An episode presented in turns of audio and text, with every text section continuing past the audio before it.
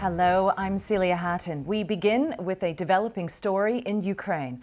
A Russian rocket hit an apartment building overnight in the western city of Lviv, causing casualties. In a post on Telegram, the mayor of Lviv, Lviv said the attack has left at least four people dead and another eight people injured, one seriously. There are fears that more people may still be trapped under the rubble. Here are some aerial images showing the scale of the attack.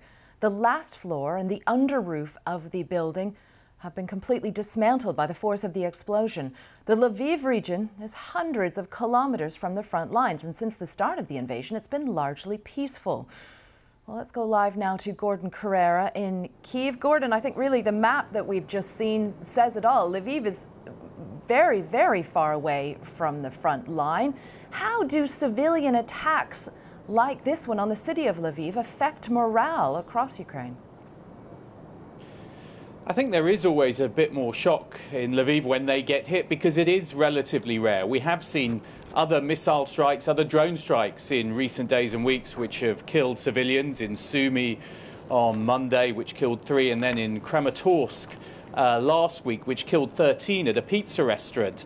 But those are much closer to the front lines and where the fighting is taking place in the east of the country, whereas Lviv is, is a fair distance away, as you said. And so I think those dramatic pictures of the damage to that residential apartment building will cause a fair degree of shock. And uh, President Zelensky uh, this morning has promised a tangible response to the enemy, in his words, uh, for what's happened. I mean, a tangible response has been promised, but, but what can the Ukrainians really do to prevent such attacks or to respond to such attacks? Presumably, they'll have to put more firepower into the front line?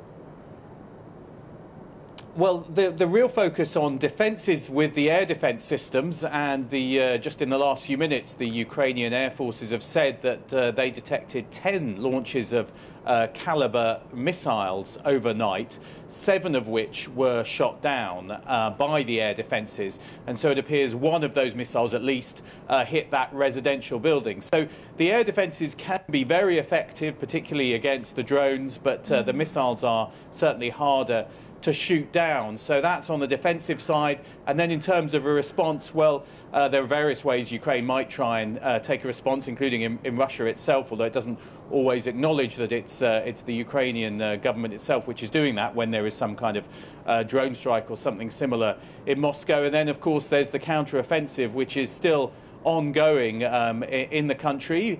They've acknowledged it's been making relatively slow progress, but it is still early days, they say, in trying to uh, push back Russian forces. Gordon, just looking ahead to the NATO summit that's coming up, what are the Ukrainians pushing for at that summit? Well, I think there are two things really. There's uh, more weaponry, uh, better weaponry, more ammunition for the weapons they've got, and secondly, security commitments, including potentially NATO membership that they're after, or, or some kind of guarantees from NATO to give the country more support in the long run and a, and a, greater sense of security. So I think that is really the focus uh, for that NATO summit, which is in Vilnius uh, next week.